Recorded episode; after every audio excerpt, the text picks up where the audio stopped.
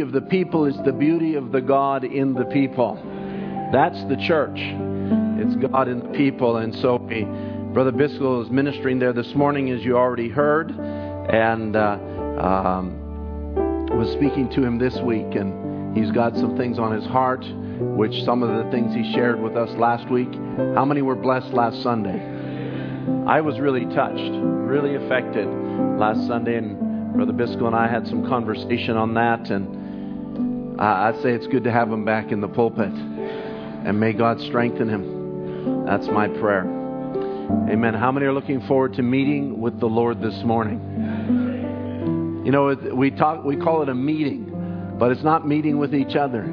It's meeting with the Lord. Amen. Let's just bow our heads together and invite the Lord to come and fellowship with us. Wonderful Heavenly Father. Lord, we have sung that song from our hearts. Our hope. You are our only hope. In this dying generation, in this age, Lord, where, Father, we need to escape out of here. We cannot live on in this age. It's headed for destruction. I could say crazy men have their fingers on the trigger. Lord, they're insane in this age, just as your prophet said it would be. But Lord, you've given us a great hope, a great assurance, a great rest in Jesus Christ. A revelation, Lord, that you will not and have not forsaken your bride. But Lord, you have sent a message to quicken our faith and give us that which is needed, a rapturing grace that will take us out of this realm and to walk on the streets of gold and to rejoice, Lord, in another land where there is a perfect place. Lord, and you've sent the perfect word from that realm into this realm to take us back to that realm. And Lord, we thank you that we could gather together this morning around the word that you have revealed. Oh Lord, our hearts are rejoicing. Our souls are stirred no matter what the burden is in our lives. If there be something within us, oh God, that says that I have a need, Lord, that speaks that there is something to respond to that need. Oh Lord, we're a needy people this morning. You know every need, you know every situation, you know every burden. You alone are the word that discerns the thoughts and intents of every heart. And we're asking, Lord, that you'll come once more amongst us and take complete control. Lord, take control of the speaker and of the hearer. No matter what is spoken, whatever language it must be, even if we understand the language in our minds, it takes the Holy Spirit to interpret it to our hearts. And so, Lord, I pray that you'll unctionize the word. Grant revelation, Lord. We need revelation. And quicken us, Father, by your eternal anointed word. We'll give you the glory. Lord, lift us up into heavenly places. Lift us up, Lord, into the exceeding abundantly. And Lord, by your word, may every demon power be defeated in the name of Jesus Christ. We commit ourselves to you for your glory in Jesus' wonderful name. Amen. Amen. Let's take our Bibles this morning. Thank you, musicians. Take our Bibles and turn together to Hebrews chapter 10. We want to start there. And uh, I'm glad for the projector and the, and the new projector and the new screen because I've had a couple of subjects where I, where I would have liked to have uh, shown some things or gone through the scriptures on the screen to to make it easier for you to follow along. But every time they had to uh, do the screen in the past, they had to turn the lights down, and then I was scared you might fall asleep on me. and so, but now we don't have to turn the lights down, and they can project on the screen, and and that. So I, I'm going to do that a little bit this morning, and trust that that will be a blessing. Have a little bit of a different. Um, a, maybe approach to it this morning. I've been stu- studying in the book of uh, Hebrews, and, uh, and and then I I think more lately I've really appreciated what Brother Branham spoke on Hebrews and and really maybe understood what he saw in Hebrews because I always wondered, you know, why Brother Branham just took the book of Hebrews and not any other book you know. And uh, but then I, I kind of maybe gained a little bit of insight to that this week that we'll maybe speak on, and uh, well, more than this week, but over the past little while, and trust that it will be a blessing to you. Amen. Hebrews chapter 10 and verse 1.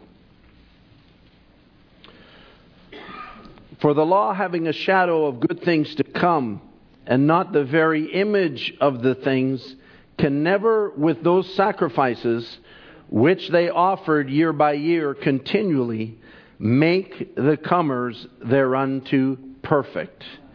For then would they have ceased to be offered, because that the worshippers, once purged, should have no more conscience of sin.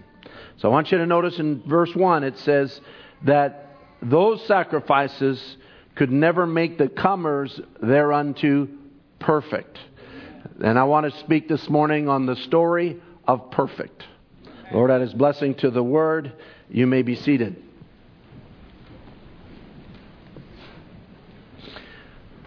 Perfect or perfection, as we might say, is a great subject, especially because we live in a realm that isn't perfect. And we're surrounded by a lot of imperfections. And no matter what we deal with in life, there are many flaws that we deal with, and we all know our own flaws. Let me say it again. We all know our own flaws. We all understand ourselves. We look in the mirror and we say, that man or that woman is not exactly what I want to be, but we could be like the sister that says, I'm not what I want to be, uh, I'm not what I ought to be, but praise God, I'm not what I used to be. And so we're, we've come from somewhere, we're going to somewhere. And I'm reminded of, uh, as I was thinking of the subject of perfection and, and the many different aspects of it, and certainly is more than we can cover in one service, but we'll just try and, uh, it really needs a series, but we'll try and cram into one service as much as we can without making it overbearing. But it doesn't matter if you're a tradesperson, it doesn't matter what trade you are in. You see the flaws in your own work. Somebody else that maybe isn't in that trade, they look at it and they, they, they say, oh, well, that's, that's just perfect. But you know it's not perfect. You know what's behind it. I, I have a son that is a carpenter, a very good carpenter. He's also a cabinet maker and has spent some time doing that. And I remember years ago when we had a church, had church meetings in the upper room. What we called the upper room was the second floor of a building. And uh, uh, there we had meetings. Brother John preached there, I'm sure, and, and uh, uh was a wonderful little place, atmosphere. And, and we had some speakers that were, they were kind of tall and thin and, and uh, but I needed them raised up because they were kind of sitting on the ground. And so I asked my son if he'd make, make me just some stands out of wood, uh, about three feet high, so that I could just set the speakers on top of them, uh, and then the sound would maybe go better through the room that we were worshiping in. And so I, he was making them in the, he was living with us at that time, still single, and uh, he was making them in the basement of the house. And, and so I went down to observe his work, and and I, I looked at what he was doing, and he had the frame. I think it was two by fours or two by twos or something on, on one spot. And then he had the, the plywood that he was making the outer shell with put together in another spot. And I said to him, I says, what are you doing? He says, well, I, am he says, this is a frame, and now I'm making the shell, and I'm going to put the shell right over the frame. I said, well, if it was me, I'm trying to tell a carpenter how to do something. I said, if it was me, I, I, would, I would take the pieces and one by one I would put them on. He said, Dad, that's not how you do it. I said, I, I said, well, how do you know it's going to fit? He said, Don't worry, Dad, it'll fit. And, and so he, I, I stood there and watched him for a little bit, Brother Ernie, and he's, and he's putting this together, and, and he just takes the outer shell, and it just slides perfectly over the frame that he made. And I thought, My, he knows what he's doing. If it was me, it would have never fit. But to me, it was perfect. But to him, it was like, oh, dad, it's just a slap together job. It's just something, you know, that a carpenter, I see Brother Jeff back there, a carpenter might look at and say, oh, yeah, that's no problem. But to me, it's a problem. It's a problem because perfection is something that is in the eye of the beholder. And, and, I was thinking of the church that we built in Grand Prairie and how that we did a lot of it with our own hands, and we wouldn't want you to look very closely at it. But when it come, come time to finishing the sanctuary, like we're in here, and all the drywall finishing, I phoned a friend of mine, Brother Henry. And I said, Brother Henry, you got to come and finish the sanctuary for us. Because as far as I was concerned, his work was perfect. But if I did the sanctuary, because I was doing some of the drywall finishing and some of the building myself, if I did the sanctuary, everybody sitting in the service would be looking at the walls going, I wonder who did that. because it's you know, you, you learn a certain skill, but to Brother Henry, I, I said that he says, well, you know, it, it's not maybe the best job. You know, I wish I could have done better. I was kind of in a hurry. You know, there were things that maybe I should have taken more time on. I said, it looks perfect to me. Looks completely perfect. But to him, he had a critical eye because he knew what he was doing and he wished he could do better. And that's the way we all look at our own lives. You know, we see what we've done. Somebody from the outside might look at it and say, oh, you know, there's such a perfect brother or there's such a perfect sister. I remember when I, when I married Sister Sarah, and uh, uh, a certain sister came up to me. And now uh, I, told, I told my wife yesterday, I said, you better not pick on me today because I'm preaching tomorrow. and, and uh, a certain sister came up to me and she says, Brother Tim, how do you rate? I said, Excuse me? She says, How do you rate? I, I says, Well, what do you mean? She says, Well, God gave you a perfect wife for your first wife. I said, That's true. He says, and, she, and He gave you a perfect woman for your second wife. I said, Well, praise the Lord. I guess He knows I need it. Amen. Nobody else could tolerate me, probably. But you know, we all know our flaws. You know, I'm sure Sister Sarah would be the first one to say, I'm not perfect. I have my own shortcomings. I have my own weaknesses. We look at our own selves and we say, I, I, got so many areas that I could improve on. Though somebody else might look at you and say, I wish I was more like that one. I wish I was more like that sister, or I wish I was more like that brother. But the emphasis is that we're all born in sin. We're all shaped in iniquity. Even Brother Branham said, I make mistakes every day. You know, there's so many things, but yet we look at Brother Branham's life and we say, oh, if we could just attain to that level of perfection. But that isn't really perfection because there's only one person that knows no flaws, and that's God. He has no flaws. He was perfect to begin with. He's perfect in all his actions. He's perfect at the beginning. He's perfect in the middle. He's perfect at the end. Can I have some amens? That's the God that we serve, and that's why He's God. He's the Almighty One. He's the All Sufficient One. He's the All Knowing One. He's the All Powerful One. He's the name above every name. He's all in all. He's more than anything else to us. And He's sovereign, and He does things the way He wants to do them. There's no way that we could tell God how to do anything. No man has been his counselor. There's nobody that has added to the thoughts of God.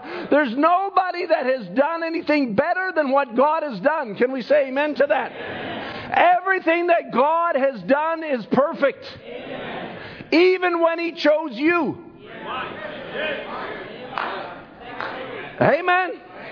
That was a perfect choice. I was getting quiet all of a sudden.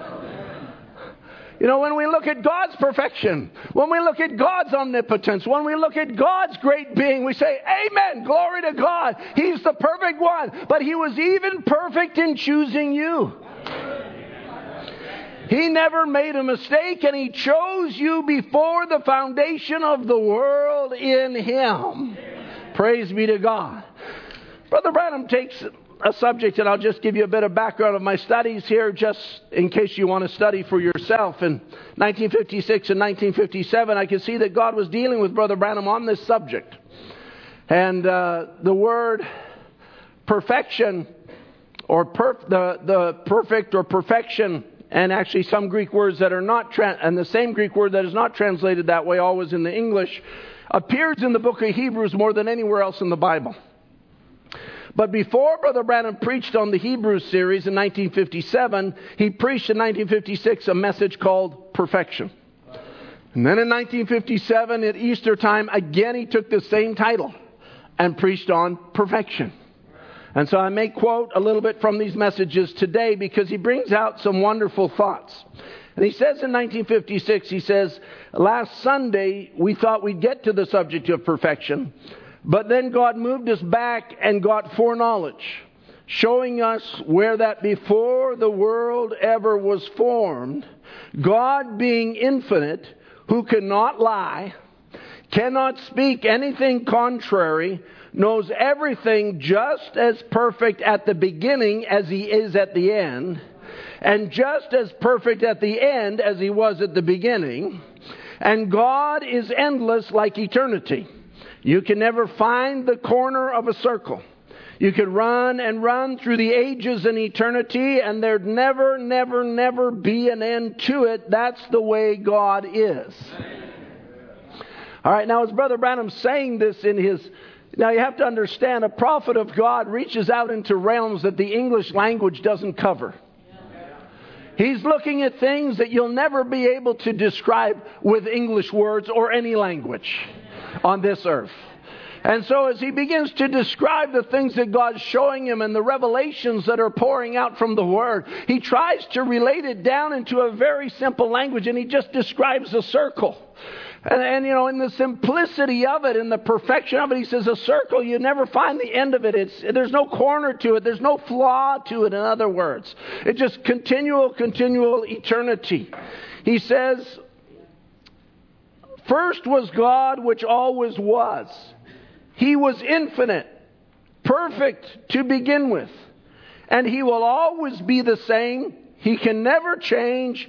He's perfectly the same. So, in describing a circle, Brother Branham goes to how perfect God is in the beginning, but now when you look at the circle, where is the beginning? God always was. And so it's, he's, he's describing a concept to us that we might, we might, and I'll say it this way it's more than an intellectual concept because a prophet is preaching this with passion as he's coming to know the God that is his God, that birthed him, in whose mind he was, the same God that birthed you. And this great God in all that He is, if we could, if we could understand a little bit about Him, then we could understand how to approach Him. We could understand how to, how to take His promises. We could understand how to live up to our privileges. Amen. We could understand how to overcome the enemy because when we look at God and we look at the devil, we are not looking at two equals. We are looking at God and we are looking at the devil. All right? It's, and so when we see God somewhat equal with the devil, then we're not seeing God right. God is so far beyond the devil that the devil has no power over him, and as a matter of fact, has to ask God permission before he can ever give you a trial. Praise the Lord. Nothing ever happens to us but what God allows it. So, this God who is perfect, Brother Branham says, then there's two scriptures I'll, that, I, that I'll go to besides Hebrews to talk about perfection, and this is one of them. At Jesus, at the end of the Beatitudes, comes to it and says in Matthew 5, the last chapter, the last verse rather, verse 48, he says, Be ye therefore perfect, even as your Father which is in heaven is perfect. My, what kind of perfection is that? You be perfect like He's perfect. You be where He is. You come to the place that He is at. Now, Brother Branham takes up the Hebrews, goes over to Hebrews in the same message, perfection. Right at the beginning, actually, he says, Now, the writer of the Hebrew letter is supposedly to have been Paul, because it sounds like his writing. And the Hebrew letter was to the Jews, the Hebrews. And it was Paul trying to separate law from grace, showing the difference between what the law was and what grace is. Because the Hebrews was under the law. And then Paul was trying to show them what grace was. And then he makes this statement, which helped me. He says, And I think myself that the 10th chapter here and the first verse would be a perfect key to the whole thing. All right, so he zeroes right in on the scripture that we read to start. And so now, as we, I want to do something a little bit different this morning. And as I was studying, going through the book of Hebrews, what got me going on it was because I was following along the Bible readings in the family altar book in book one, and I hadn't done that for a while, so I thought, you know, I'm just going to read the own, my own devotions that I put together, and I just read and follow along the scriptures. And as often happens, I get into a book of the Bible and I can't get out of it. And so I'll go over it and reread it and read. I remember Brother Matthew and I were talking a while back about the book of Romans and just in those chapters, 7, 8, 9, 10, those great chapters in the book of Romans, which always I wondered why. Excuse me for interjecting some thoughts here, but I always wondered why Brother Branham never went through the book of Romans like he did the book of Hebrews, because the book of Romans, Luther went through it in a great way. And speak, but it was a great book of justification.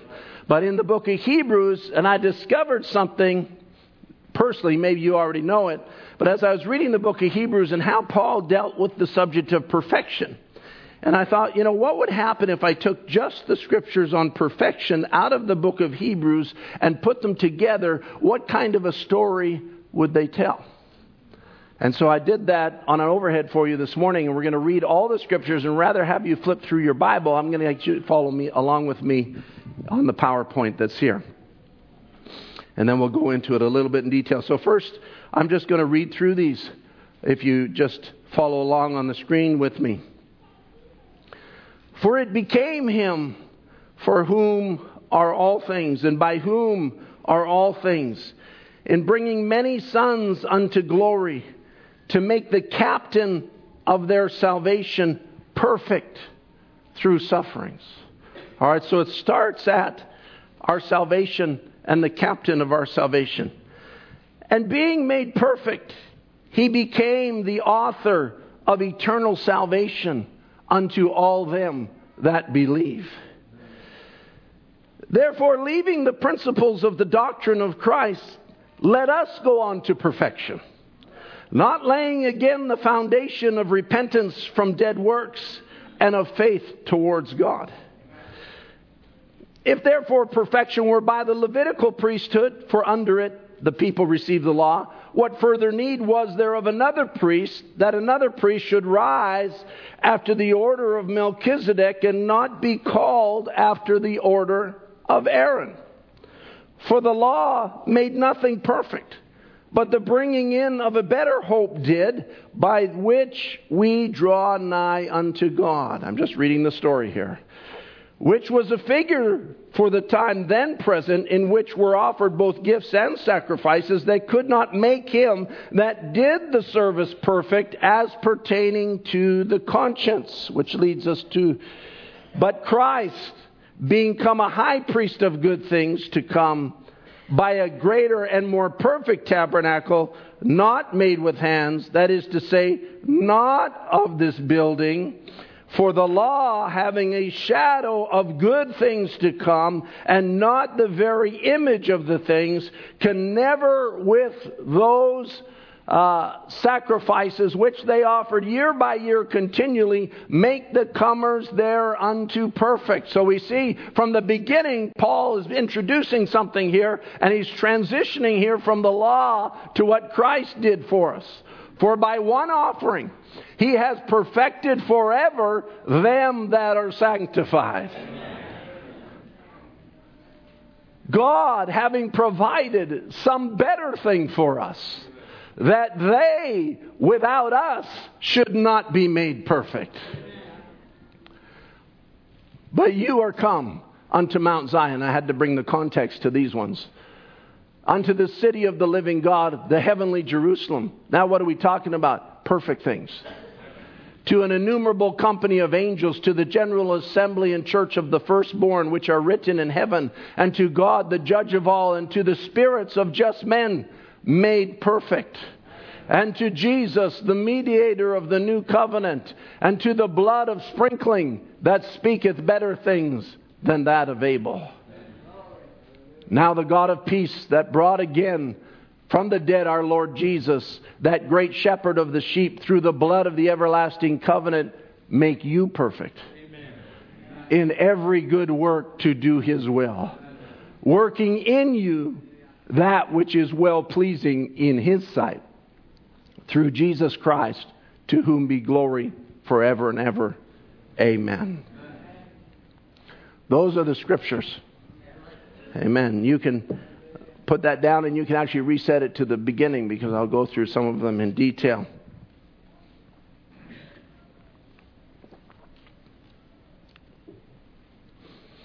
It's quite a story when you put it all together. There had to be one, the captain of our salvation, that was made perfect. It became him. Amen. Thank you. For it became him, for whom are all things, and by whom are all things, in bringing many sons unto glory to make the captain of their salvation, we could say the captain of our salvation, make him perfect through sufferings. Perfection, then, this perfection was not something that Jesus was born with. Now, that's quite a statement because when he was born, he was perfect. But this perfection, this completion, this maturity, this, this form of existence was not something that was in the babe in the manger. This was something that had to be added to him through sufferings because that he came from that perfect dimension into this imperfect dimension. And he was a perfect God from a perfect realm to come to but to come into this realm perfection must be molded you know, it's something that we realize even as individuals, and we could go into it, but we won't, into Hebrews chapter 12, how that the Bible says God deals with you as with a son. Whom the Lord loves, he chastens. Whom the Lord loves, He repu- reproves. He brings us through a process in our life that because He's got something that He wants to take us to, and that's a perfection. That's something that's a reality. Now, don't get me wrong, I'm not I'm not putting perfection of salvation on this scripture, but I want you to see something here because Joseph was a perfect type of Christ. He was what Brother Branham called a perfect man. Brother Branham looked at Joseph's life in the Old Testament and how that his response in every situation was so wonderful and how that, you know, he was just a man that never seemed to make a mistake, always did things right, acted right, behaved himself in the right way, all of those kind of things. And, and he actually called him uh, one of the four uh, foundations of, of, the, of Israel Abraham, Isaac, Jacob, and Joseph. And and how that Abraham, uh, you know, represented. Uh, uh, justification, how that Isaac represented love, how that Jacob represented grace, and how that, that uh, Joseph represented perfection. He said, because Joseph was such a perfect man, he looked at Joseph and he prayed about Joseph and he thought, oh God. And God spoke to him and says, You'll have a son and you'll name his name Joseph. Why? Because there was something moving in Brother Branham. But now, uh, having said that all about Joseph, when we go to the book of Hebrews in chapter 11, the faith chapter, we find things written about Enoch we find things written about Moses. We find much written about Abraham. We find much written about men, especially Abraham and Moses, whom you could look at and say they made mistakes in their lives, but walked by great faith.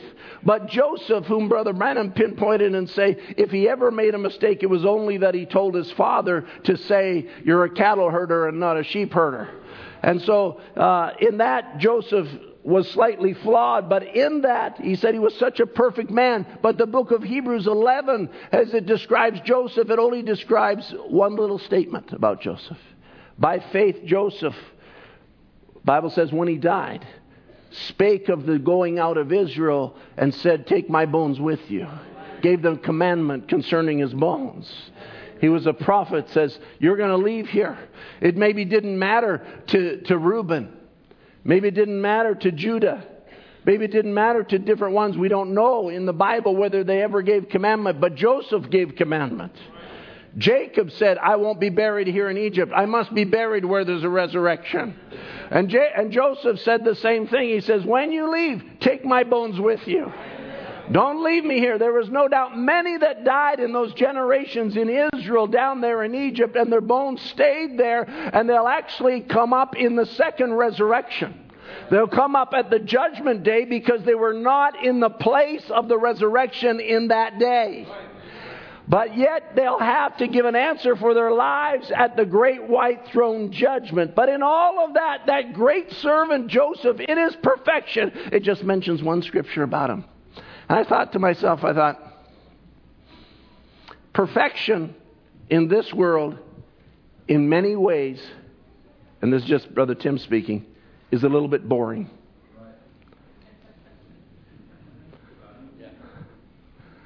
We can identify with Abraham and his mistakes.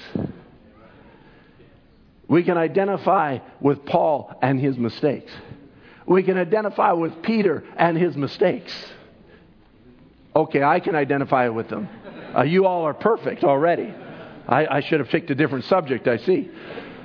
But you know, we identify with the believers that overcame their shortcomings because we are called to overcome our shortcomings. And there are things in our lives that even after we are born again, because we have this mortal body still to contend with, we realize that our greatest enemy is right here. We can't look elsewhere and say this one did that or that. We can't even look back in our lives and blame it something on the past because we all have something in our past that if we could do it over again, we would redo it.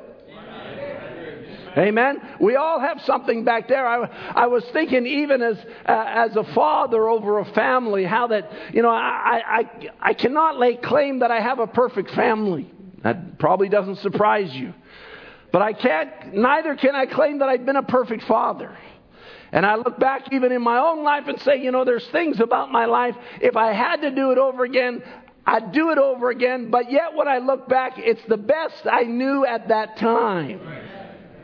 And so I realize if today I stand saying I would do it again, I would do it differently, then I realize from that day to this day, I have grown. Something has happened. I've been molded. There's maybe been some suffering. There's been some trials I've gone through that has caused me now to look back and realize that that didn't really measure up back there. But now, if I have to do it again, of course, in a family way, I get to do it all again. But you know, if I have to do it all again, you know, we do it a little bit differently now. I was, uh, forgive me, Brother Phil. You can, you can argue with me later. I was with Brother Phil and Sister Melissa last weekend for Brother Gill's birthday. I won't say what year it was, Brother Gill. And, and, and we were, uh, we were just you know, they're, they've gone through the, the infant stage with their child. And uh, it, it hasn't been easy, as it never is with the first child. Because you're learning, and the poor child doesn't understand you're just learning. Right? And so we all went through it with our first child. And so, uh, you know, we were just watching their reaction. They were watching our reaction to something that little Gideon was doing and uh, it wasn't a big deal. It was just little baby things, and and uh, and somebody mentioned something and, and said, "Oh, you know, are you just going to let him, you know, uh, fuss a little bit?" And, and you know, you know, so we just kind of talked a little bit on the subject. But it was interesting as I was talking. Now I'll finish the conversation. I was talking to Sister Sarah afterwards, and I said, "You have to understand, that's their first child." So everything that child did was brand new. The first time that they had to deal with something, they had never dealt with that before. Even as the scripture says, we've never been this way before. And so they were they were fresh on the ground. They could phone mom for advice or phone grandma for advice or mother-in-law this or, or that and everything. But dealing with the situation is totally new. I says, now you have the benefit. I've been there before. All right. So when the baby does something, I could tell you, don't worry about it. Been there, done that, as they say. I don't know if I got the t shirt, but, you know, I, I think I got the scars to prove it. Praise the Lord. But we've grown. Something has happened where we realize we weren't perfect, we're better, but yet we still stand today as the Apostle Paul and say, I count not myself to have apprehended. But this one thing I do, laying aside the things that are in the past, I press towards the mark. What's the mark? Be ye therefore perfect, even as your Father which is in heaven is perfect. I press towards the mark for the prize of the high calling in Christ Jesus. Amen. You with me so far? All right.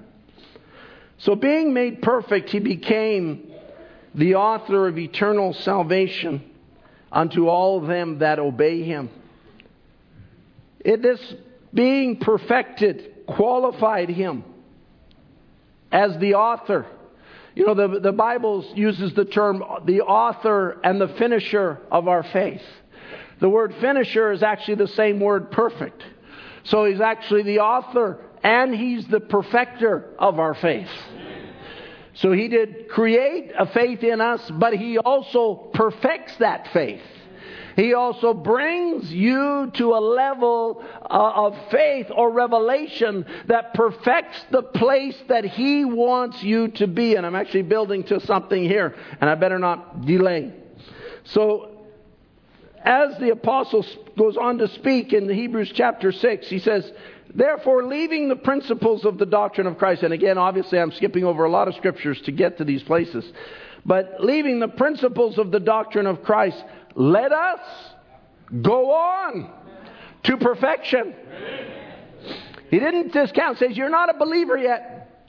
You don't have the Holy Ghost yet. You know, you haven't been born again yet. No, no, he's talking about something else. He says, Seeing that you have come to this faith, seeing that you have laid the foundation, you've been repented, you've got you've had salvation, you've been baptized, all of these things have taken place in your life. But let us go on from there. Don't stay there. Don't stay at your immaturity. Somebody say amen. Especially in this age that we're living in. Don't, there's no reason to stay at immaturity. We have all of the tools that we have that we need as sons and daughters of God to be all that God describes in what He's called us to be. I was thinking about marriage, and I'll come to back to that later for a certain reason. But as I was thinking about a marriage relationship and how that, you know, there's no reason not to have a good marriage. I'll let that one sink in just a little bit. The reason that we don't have a good relationship in our marriage, if there's anybody here like that, I trust you've all overcome that. But if there's anybody here that is, is still not where you want to be. It's sometimes because we're a little bit cowardly to deal with the situations or the things that need to be dealt with. Because we actually have, in the light of the message of the hour, everything that a son and daughter of God needs because the whole word has become open. Not only that, we've come to a bride age. We've come to the invisible union of the heavenly bridegroom and the earthly bride. The types and the shadows which the apostle Paul spoke of in Ephesians of a husband and wife and Christ loved the church. Husbands love your wives. Wives submit to your husbands. All of the things that he spoke of that back there pertaining Christ in the church. He was speaking of a mystery. That mystery has been unveiled. Hallelujah. I'll say it again. That mystery has been revealed. The mystery of marriage in the sight of God has been revealed. Therefore, the truth about marriage lays right within the message of the hour. And everything that a husband and a wife needs to bring the relationship in the home to the level that they need to come to is laying right there. So then I take the same scripture and say, let us go on to perfection. Amen. Hallelujah. You see, we can't lay back and say, well, you know, I guess it's just the way I am. No, God gave you the tools to change the way you are. You see, well, I was born this way. I was born under a certain sign. I was born with a certain personality. You know, I was born with different things in my life. Those are just the things that you battle against. But great are the weapons of our warfare. Able to tear down strongholds and anything that will exalt itself against the Word of God. Amen. We have all the weapons at our disposal. Glory be to Jesus. Let the hallelujahs roll. Let me sing my Savior's praises by and by. That's what the song says. Amen. There's nothing that we don't have but what we need. And there's nothing that we need but what we have. In all of those things are laying right at our disposal because the Word of God has become unveiled. Now, let me just stop here for a moment. We can talk about heavenly things and dimensions and angels and going to other realms and, and all those kinds of things. And that we will do. Even as Paul says, that we will do if time permits. But yet, in the midst of all those things, you're not going to live right there if you don't receive what God has sent for you here and overcome in this dimension. Hallelujah. We have everything we have need of. You have everything you have need of. You say, Well, Brother Tim, I got troubles that you don't know nothing about. No, but God knows. God knew you would have that trouble in this age. Brothers, God knew your wife would be bombarded with thoughts in a feminist age. But he gave the antidote to it. Oh, is it not politically correct to mention that? I'm sorry. God knew, sisters, that your husband would be bombarded in an age of how not to be a man. But God also gave the antidote to that that a man could step up to the plate and be a man and take his place and lead his household and know what it is to conquer the enemy on his knees in prayer. To know what it is to create an atmosphere in the home. To know what it is. Oh, I thank God for this message. Every time I see a shortcoming, every time I see a flaw in my life, I say, But that which is perfect has come. That that which is in part can be done away with. I'm not standing here today saying, Well, I don't have the answer. No, I'm standing here today and I'm standing in the midst of every battle saying, Somewhere in this word is the answer because the entire word has been revealed.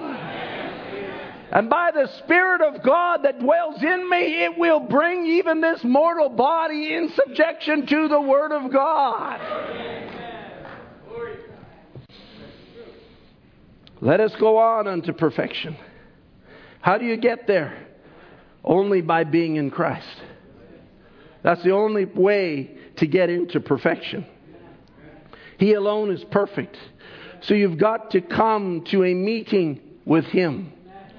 You've got to come to that place by the new birth. Because perfection only comes from the inside. Amen. And when you are in Christ, that's the place that you want to be. You see,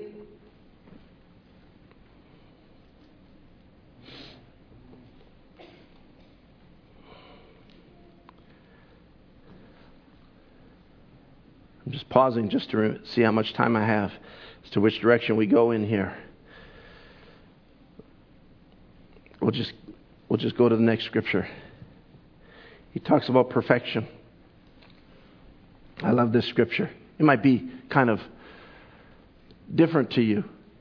If, therefore, perfection were by the Levitical priesthood or the law, for under it the people received the law, what further need is there that another priest should rise after the order of Melchizedek and not be called after the order of Aaron? The need for perfection required another priesthood. It required a priesthood greater than what the law could give. And that's why in the Bible, Melchizedek appears when God was dealing with Abraham under grace. It does not appear under the law. Did not appear, God did not appear in the form of Melchizedek to Moses on the mountain and give him the law. No, Melchizedek was the priesthood of grace. And that's why Brother Branham would come in the last days and, and, and uh, what age we are living in and take this Melchizedek as just a name in history, a name which Paul deals with in Romans cha- or Hebrews chapter 7. And he begin describes who is this Melchizedek without beginning of days nor ending of life. You know, is it none other than the Lord Jesus Christ? And it's God Himself in a priesthood come down to minister grace to the believer.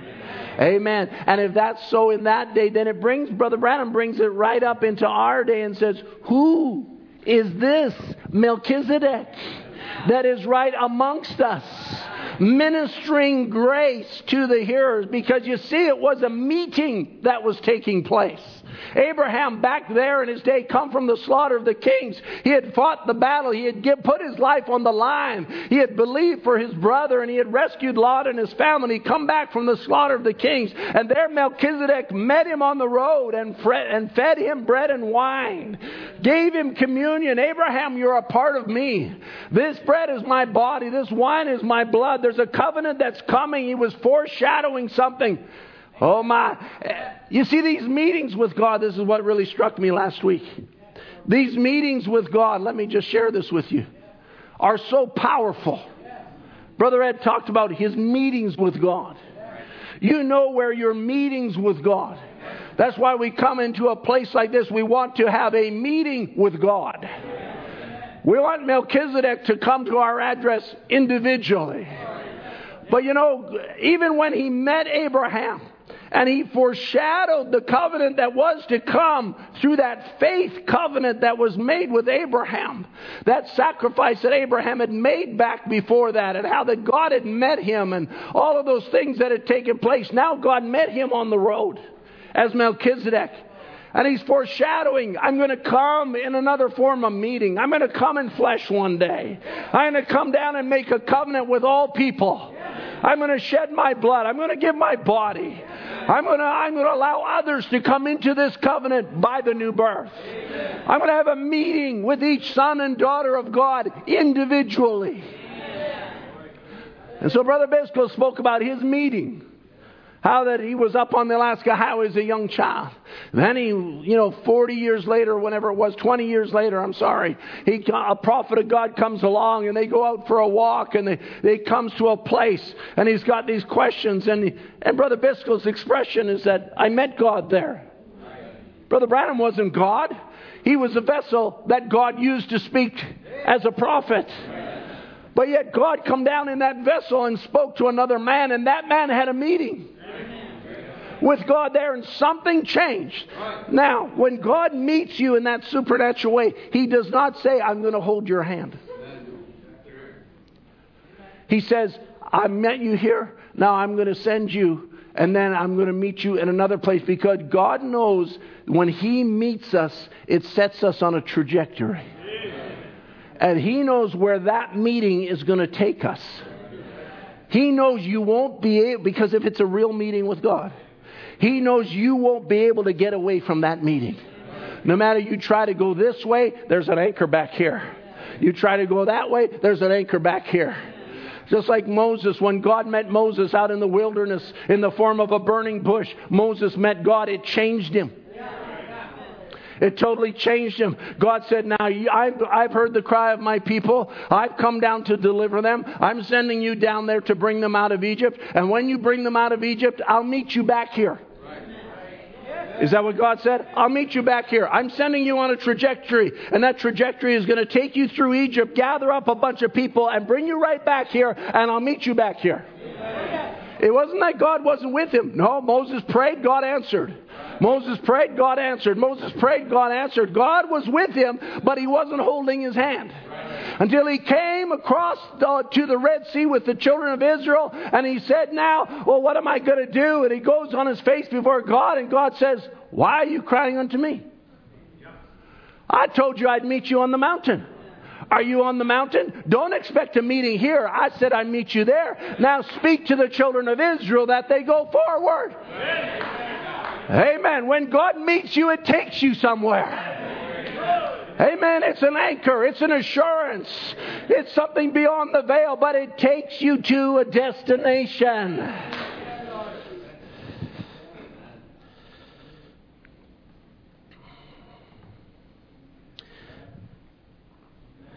It's called a divine appointment. There's a destination. It all points to and God has a series of meetings, and I'll just say there's a series of meetings that all brings us to one great meeting where everybody will be gathered, and that's at the white throne judgment. But what you did with the meetings you had with God here determine where you will be there. The bride will be there, but she'll be the one judging. Amen.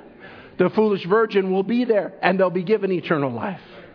They that, that, that uh, were just helpful to the body of Christ, helpful to the bride, whatever you might call it, gave a glass of water to somebody that was thirsty in the body. To them, they'll be given eternal life. There'll be those that maybe had the opportunity to do something good. To them, they'll be not given eternal life. They'll be cast into the lake of fire. There'll be those that, that whose names were never written in the book of life. They're just atomic fodder from the beginning. They'll be there also. And they, they'll be like Cain, who had a meeting with God, and God said, If you do well, you'll be accepted. He went the other direction completely, and he'll be there. And he'll be cast into the lake of fire. And Hitler will be cast into the lake of fire. And Stalin will be cast into the lake of fire. I'm not the judge, but I'll be there judging on that day, I believe. And I'll know more than I know now. And if there was no repentance, there'll be a lake of fire. Because it's a meeting with God. You can't get away from those meetings.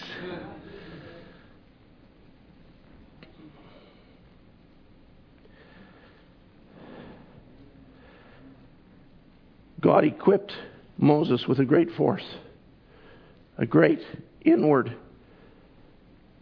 power of the presence of God. It wasn't the only time God was going to do that. When Moses came back to the mountain and met with God again, there was a furthering of that. God put the word in Moses till Moses came down from the mountain and his face shone. Is that right?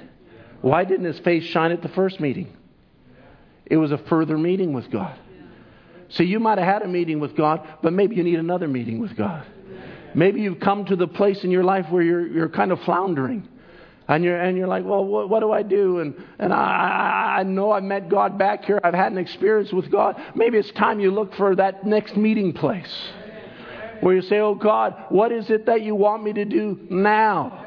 You led me back here. You led me here. This is, this is all from last Sunday, folks.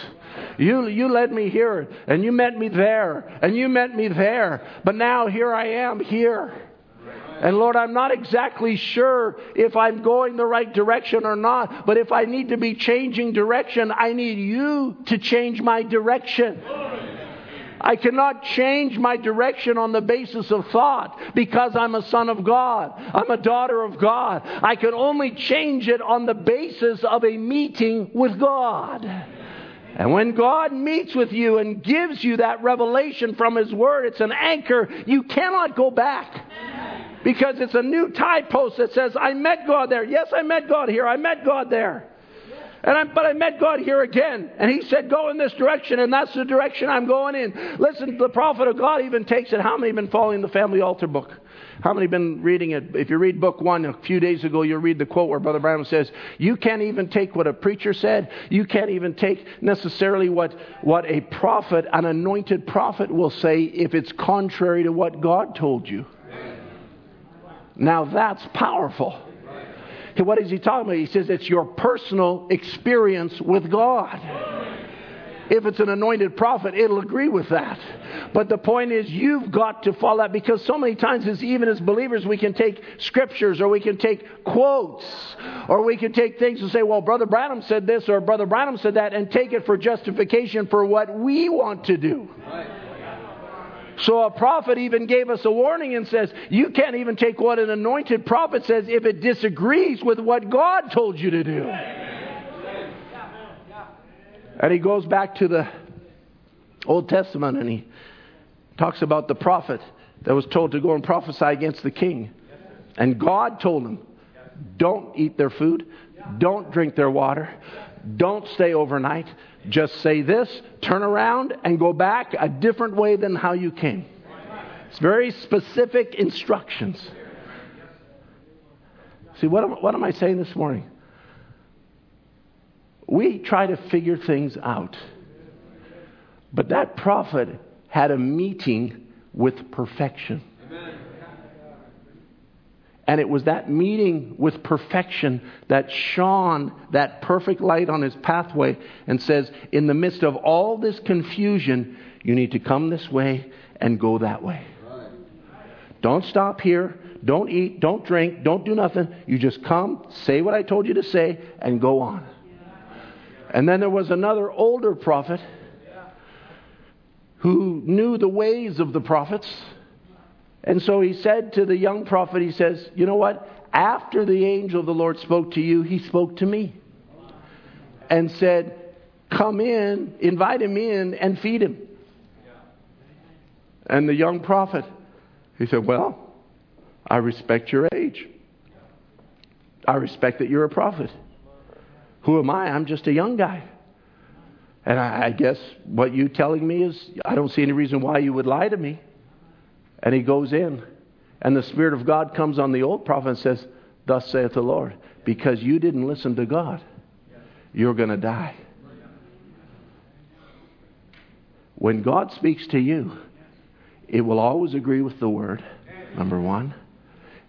But it will but you are always to obey what God speaks to you. All right. God will never take you outside of his word. It's not get hooky spooks and scary business and say, "Oh, God spoke to me, and I'm to go jump off the Empire State Building because He's going to bear me up." No, the the devil tried to tell that to Jesus.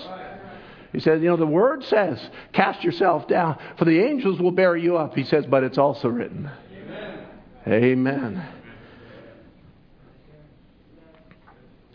So Moses came back to the mountain, and God spoke to him and filled Moses with the word, and he came down from the mountain because he had obeyed God after the first meeting. And he had walked with God in obedience, and now he came back to the mountain, and God says, Now I'm going to give Israel my law. And he gave them the law. And Moses came down with the tablets, and his face shone, and God was with Moses, and the, his face shone as long as the word was in him. And Moses was to write the first five books of the Bible. After 40 days up on that mountain, my, talk about tremendous revelation. And yet the, Moses could record in those same five books about himself, and Moses was the meekest man in all the earth. I tell you, absolutely. How could a man be up in the presence of God and see things from the creation of time all the way down through the law, all the way down through the, the covenants of God and, and the abominations and the things that pleases God and, and the truth behind the lives of Abraham and Isaac and Jacob. You know, Israel would have never wrote that history about their patriarchs. But God said, You write this. You write Abraham lied about his sister. You write about Isaac. You write about Jacob being a shyster. You write about these kind of things because I'm trying to reflect my perfection in their imperfection. It's a story of perfection, but it's displayed in all of the imperfections of the individual human lives that I have down through the ages because my redemptive purpose is perfect. Hallelujah. Now, let me stop for a moment. Talk about another man. I was thinking about Esau. I hope I'm not going to Brother John was saying last week, he was speaking about uh, some things, and I hope this isn't what he's speaking on tonight. I don't know. But Esau was on a trajectory that wasn't good. Why? His father was Isaac. All right? Isaac had twins, Jacob and Esau. And Isaac loved Esau. Isaac was happy with Esau. Isaac was impressed with Esau. Jacob, as is called a shyster, a man not robust like Esau, a man not a hunter like Esau, a man, we, we might say Esau was a man's man. You know, he was a man of the wilderness. He was a man of, uh, of, of get up and go and do things. And, and, uh, but yet, something about Esau God hated, And now I want you to listen very closely, especially young men and young women. Esau despised the birthright. Now, this is also in Hebrews. He despised the birthright. But now, why did he despise the birthright? Because in the birthright, he had to marry the right kind of a wife. In the birthright, he couldn't do certain things. He wanted to enjoy the world. He wanted to have whatever woman he wanted. You read the story. His parents were grieved that he, he married the Canaanite women. And so, in all of that, Esau was like, What good is the birthright if it constrains me from the things that I want to do? Right.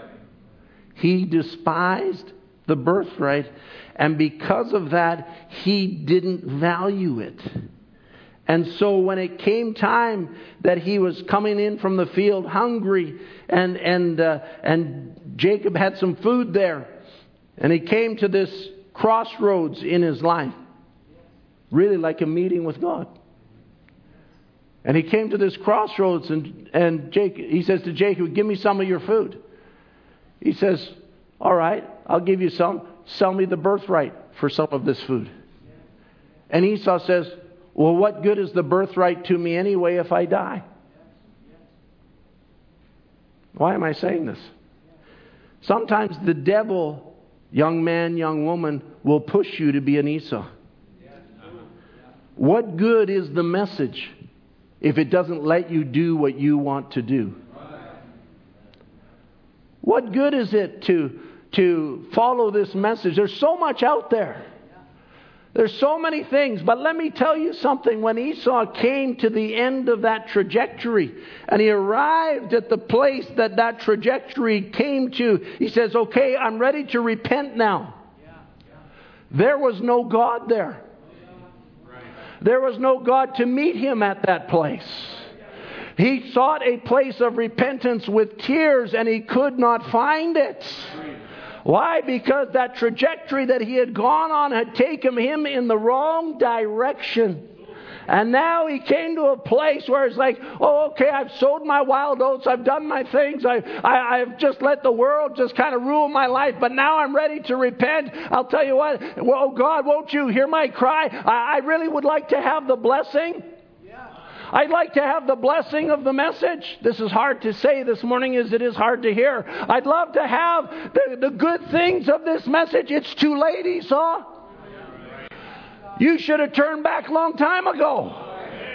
You should have changed your trajectory, or more accurately, had a meeting with God and let Him change your trajectory. Don't let the devil put you on a trajectory that's going to take you to a place where there is no God. If I would somebody this morning that was wrestling with that, I would repent this morning and say, Oh God, I need a meeting with you. I must have a meeting with God. Lord, don't let me be an Esau. Come on, saints. Come on, moms and dads. Don't let me be an Esau. Don't let me be somebody that just is enticed by the world until it's too late. Oh God, let me value the birthright. Let me value the revealed word. Yes, it's a hard way. Yes, it's a difficult way. It's a narrow path. It keeps the world away from you and you away from the world. But the end thereof is a great reward. Hallelujah.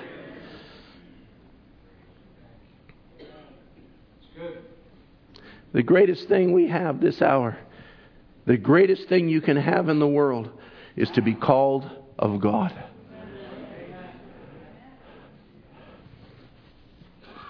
That's the greatest thing you could have. God call you. God call you to a meeting. God say to you, You're mine. I don't want you walking the way of the world, and I'll give you strength to overcome the world. I've called you to be a peculiar people. The world won't understand you. That's the greatest sound you could hear.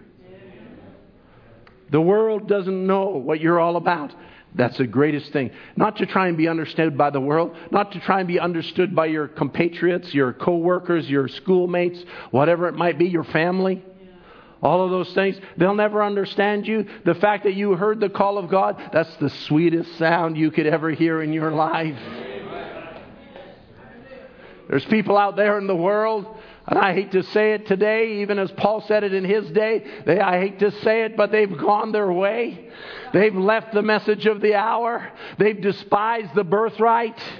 They've walked away from it. I tell you, weeping, that their end is destruction.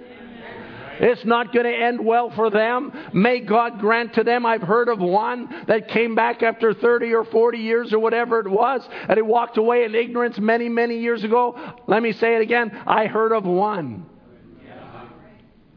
that came back to God after so long a time. I say God was merciful to him.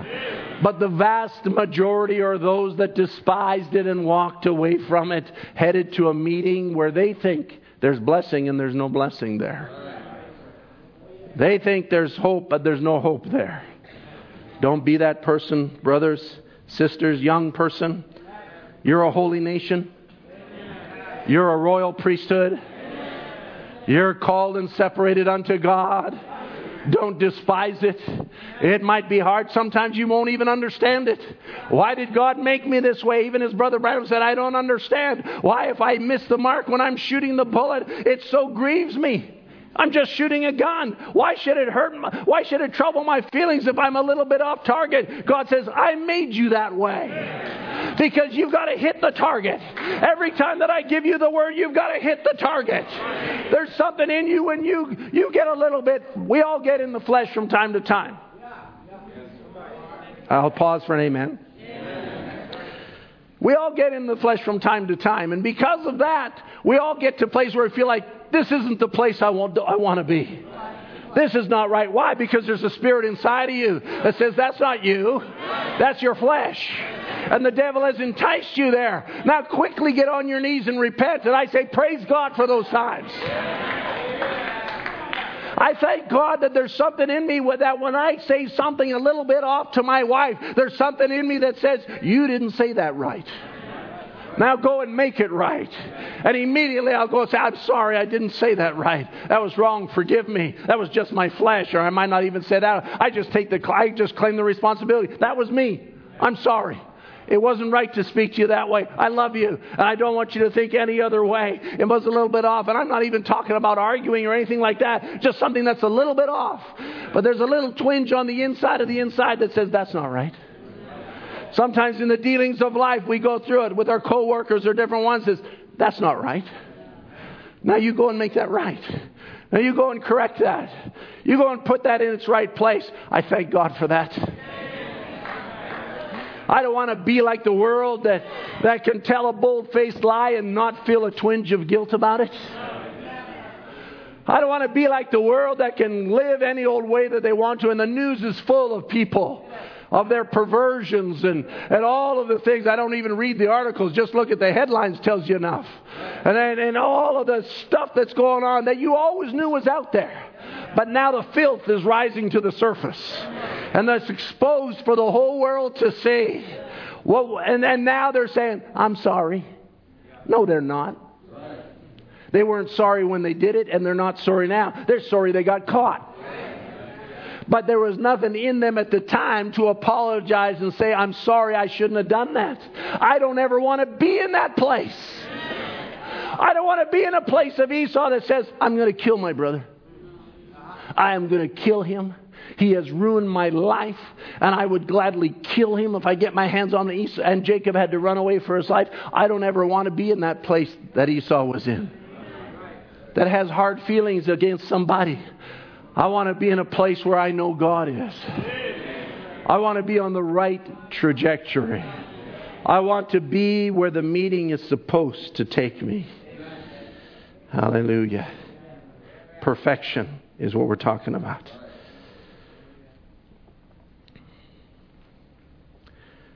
For the law made nothing perfect, but the bringing in of a better hope did.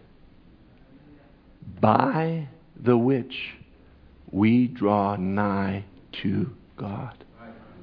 Oh. Then it tells us we're on a trajectory. This trajectory is drawing us nigh to God. This covenant through Jesus Christ, whom I met one day, and He gave me His own life. Now, by that, I'm drawing nigh to God. Well, what does that meeting comprise of, Brother Tim? It comprises of you and God, and that's it. Like the man that was in the automobile dealership, salesman, and he put his coat on after work and reached into his pocket, and somebody had stuck a little tag in his pocket. And it said on the tag, If you were to die today, where would you go? Or something like that. Huh. Where would I go? All of a sudden, his heart was turned towards God. And he, he, he began to seek God. He began to draw nigh to God. And so he began to, to search. And he'd go to this church. And he said, This church said, put your name on the book. And he's telling this to Brother Branham. He says, I put my name on the book, but I didn't feel any different. He says, and I went to another church and they said, if you shouted. He says, I got so, so much in a service till I shouted. He says, but I didn't feel any different. He says, then I went to this other church and said, if you spoke in tongues, he says, and I, I, I spoke in tongues. I, I did what they told me to do. He says, but I spoke in tongues and I didn't feel any different. And they said, you know, there's something that's deeper in you. You need to go talk to Brother Branham. He's a prophet. And, and so he says, here I am talking to you. He says, he says what, what, what is it about me? What's wrong with me? Why, why can't I find what I'm looking for? He says, well, he says, let me ask you a question. Before you read that thing in your pocket, which way were you headed? He said, well, I was just in the world, just doing the things of the world partying with my buddies, doing whatever, all that kind of stuff. He says, What happened when you read that? He said, Well, it turned me around. And then it dawned on him. He says, You mean that was where I met God? Brother Branham said that was the place. It set him on a trajectory of drawing nigh to God. It was so powerful, just a few words in a moment. See, if you get, that's what coming to church is about. Just a few words. Might not take the whole service. Just a few words in a moment directed directly at you sets you on a trajectory you cannot get away from. Might be somebody sitting out there on the internet this morning that's, that's wondering, oh, why am I going through this? Why am I going through that? Because you're a daughter of God. Because you're a son of God. You can't get away from it. You met God back here, and you might feel like you're in a place of, I'll say, nowheresville today. And you're, you're wondering, what direction am I going in? Don't worry. If you met God back here, you're on a trajectory. And you've got another meeting ahead, and it might be this morning that God's going to come right down by your address and drop His word in your heart and give you a direction in your life. That's all it takes. I'm, uh, how many knows my son Andrew? He was here a little while back. I remember when he was 16 years old, floundering. You know, 16 year old boys are like nailing jello to the wall. It's not hard to deal with, or it's not easy to deal with. And, and you know, life is just in throes of waves of hormones and thoughts and immaturity and everywhere. And he wouldn't mind me telling you this. He's a minister now up in Edmonton at End Time Message Tabernacle. Probably preaching tonight. And he, I could see that he was really being attracted. He was athletic. And so he wanted the things that athletes love. He loved the competition. He loved, naturally speaking, the crowd. He loved the girls, the adoration of the girls and all of those things that come with being an athlete. And I picked him up from a friend's house, and we were sitting in my driveway. And we were talking, we were going back and forth. And all the time I'm thinking, oh God, help me. Help me, Lord. I, I need your help. And we're just going back and forth, and I just try to minister to the soul realm. Can't deal with the flesh. No sense trying to modify the flesh. You know, that's, that's just reformation. That's just works. So you're dealing with the soul realm, trying to reach that soul realm. And, and, and I don't remember exactly how the conversation went, but I remember the end of it. And I said, Really, Andrew, you just need to make your decision. You've admitted that God is dealing with you, and God will continue to deal with you. But you're the only one that can say, Yes, Lord. I says, You can even do it right now. And God. God came on the scene. Right in that car in that driveway. And he said, Okay, I'll serve God. That's all it took. We bowed our heads and prayed. He gave his life to the Lord. He's never looked back since. Didn't take a camp meeting. Camp meetings are good, they're wonderful. Didn't take an altar call. Altar calls are good, they're wonderful. If that's what it takes, they're all wonderful. Every service is wonderful. Every experience with God is wonderful. But it doesn't take all that. It just takes you to decide, okay, I give in, Lord. I'll serve you. And God came down, and from that moment on, he was never the same. Amen. Was he still athletic? Sure, he was. Was he still uh, a boy? Sure, he was. He was still 16 years old. But God came down and touched the soul. And from that moment on, you saw a change in a life that he just began to walk on a certain trajectory. Hallelujah. God came down and met him because he said, I'll serve God. It's a meeting with perfection. Everything else is imperfection. But the Bible says, you know, Paul spoke about it in, in 1 Corinthians 13. I'll bring this to a close. In 1 Corinthians 13, it says, For we know in part, we prophesy in part. But when that which is perfect is come, then that which is in part shall be done away with.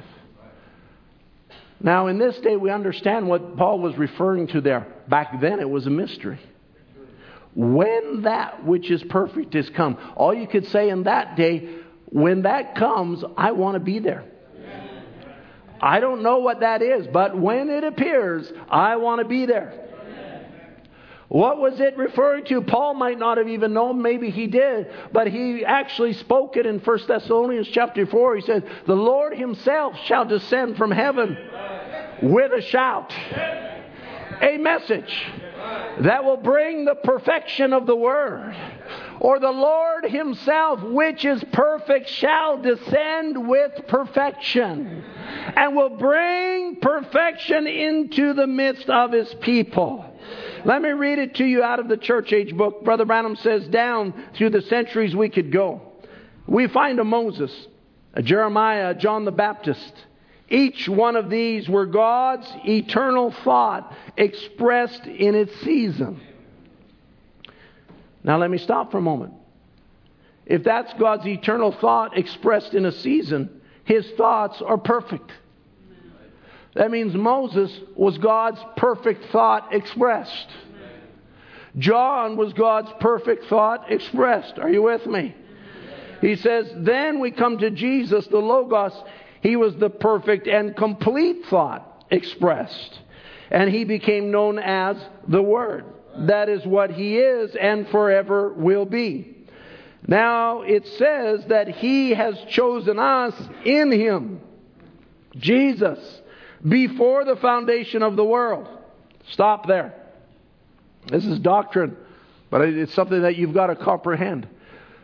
May God open your understanding and open my understanding the way it ought to be this morning.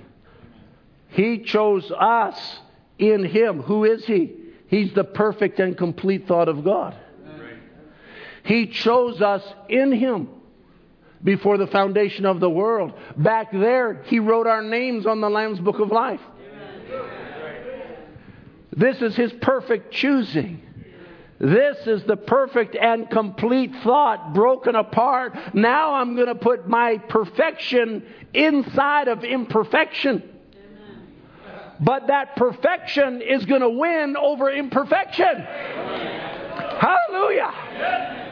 I'm going to put my thought. It's going to be a seed gene. And I'm going to drop it down inside of somebody that's going to be so full of imperfections. I'm going to show the power of perfection. That it will override all your imperfections. Hallelujah.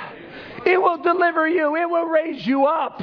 It will give you the victory when you yield to the perfection that God has put within you.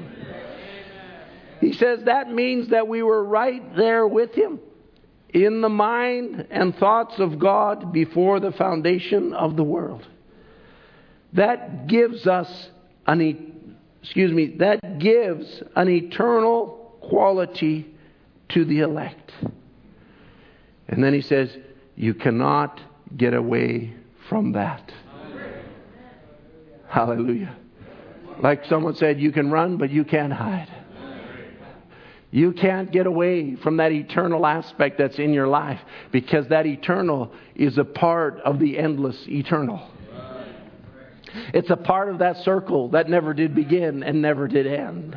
It may be dropped down, as Brother Branham describes it, in this little region of time, and we've been traveling through it. But through this little region of time, Brother Branham says there's a scarlet thread. What is it? It's that perfection. That God one day is going to take the other end of the scarlet thread and pull it. And everybody that's attached to that line is going to come right back into the circle once again. Hallelujah. We're going to be brought back there because we have had a meeting with perfection. It has set us into His thoughts as His thoughts are perfect. And those perfect thoughts have set us on a perfect project- trajectory. It has set us into a place that we need to be. He says, then Brother Branham says about this seed. I could talk about different aspects, but I want to bring it to a close here.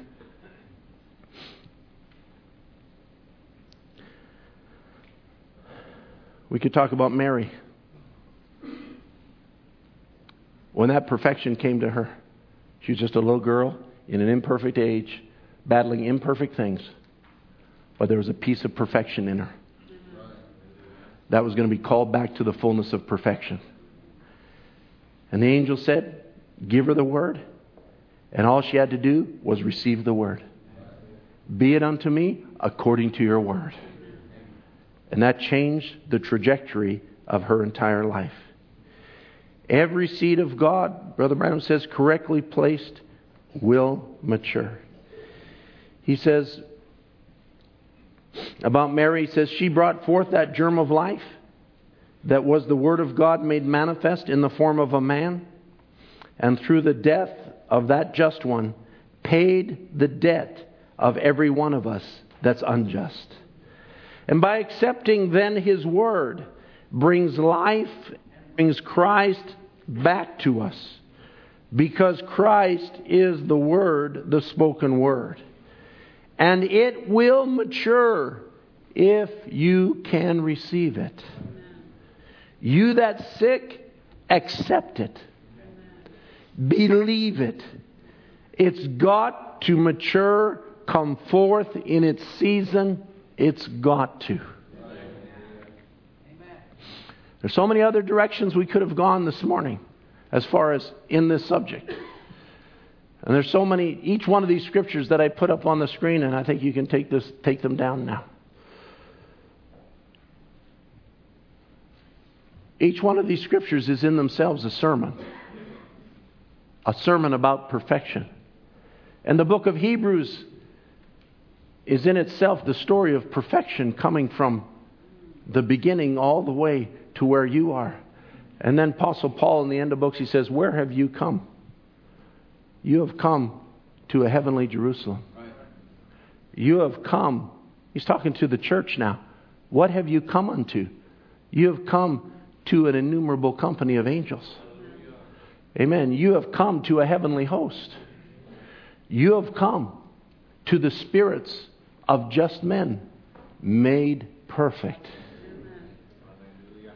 What is on the other side? Spirits of just men who were made perfect in their day. Just the same, that that same meeting with God has come to take perfection and apply it in your life. See, it's to take that seed that's laying in you, it's a seed that must come to its perfection. I'll read you one quote and then we'll close. The musicians can come, actually. In end time seed sign, Brother Branham, you know, sometimes you don't know why you share something with somebody. I was sharing the subject with somebody at the beginning of the week. And then a couple days later, I saw him again, and he said, You know, I saw what you were talking about in End Time Seed Sign. I thought, well, maybe that's why the Lord had me share it with him, to point me over here. And Brother Branham says in End Time Seed Sign, he says, when Job seen the com- this coming just one, the one that could stand in the breach between the sinner and God and bridge the way, that perfect seed, he says. Now, those seeds, he says, corrupt. I see them go to the ground. His sons come to mourn over him, and he perceives it not. He's talking about death. See, he's looking at himself. He's sitting on the ash heap. He's seeing what he's gone through in his life and the trials that he's endured even till now his health has failed him. And he's sitting there on the ash heap. You know, if we were a medical doctor in that day, we might look at Job and say, Job, it's just the stress of all that you're going through that's causing these boils in your body. No, it was the devil. Right. And there Job sat on the ash heap and waited. And one said this, and one said that, another said that. But Job waited. What was he waiting for? He was waiting for a meeting with God. He says, It's God that led me all this way now. My life is obviously at a corner. I need a meeting with God before I can even go on. I don't know what's going to happen in my life. Am I going to die? He discusses death and how that if a man dies, he lays there, he never raises. He just lays there, rots away, and that's all of it. He never does raise up again because he's an imperfect seed. But when he found out that there was coming one who would bring back perfection to the Word of God again, that would make a way, would bridge the way then the prophet got in the Spirit and cried out, I know my Redeemer liveth. Amen. Amen. And in the last days he will stand on the earth. And though after the skin worms has destroyed this body, yet in my flesh shall I see God. Hallelujah. As long as he was looking at himself and looking at the age he was living in, all he saw was imperfection. But Brother Branham says, when he saw that perfect one coming, oh, when that perfect one comes, it changes everything. When that, he says he's seen that perfect one coming. He says, Job being a prophet, the secrets of God is known to the prophets. He spoke the word. And when he spoke the word that God showed him, it became material, for it was a spoken word, and in its season, it happened just exactly that way. And he says, same message. And if the church is sowed with something else besides the word, it can't go to meet him. He hasn't got a freak body with fungus on it. He's got a perfect body. He's the perfect word. And the church will be sowed and believed in the perfect word. And the perfect word and the perfect word will unite together as one flesh and one body as a husband and a wife is. Amen. What a glorious hour. Job, Brother Branham says he looked forward to that coming perfect one. When that which is perfect is come, the Lord shall descend from heaven with a message. A lot of times we think, well, Job looked to Calvary. Well, I think Job looked down to this age. He saw the perfect one coming. Because Paul in that day says, when that which is perfect is come. And here we stand now in an age where the perfect word has been restored to the church. What for? To make the bride the perfect word, like He is the perfect word. To sow in her the rapture seed that's going to catch us away to ever meet our Lord in the air. Hallelujah. There's coming a rapture. There's coming a meeting in the air. I just felt like at the end of the service we ought to sing that. There's going to be a meeting in the air. In the sweet, sweet by and by. Amen. I think we know that. Do we know it? All right, let's stand together. Amen. We're going to a place. There's a meeting. If you met with God here, if you haven't met Him here, you need to meet Him here. But we're going to another meeting. There's going to be a meeting in the air. Amen. You have heard of little Moses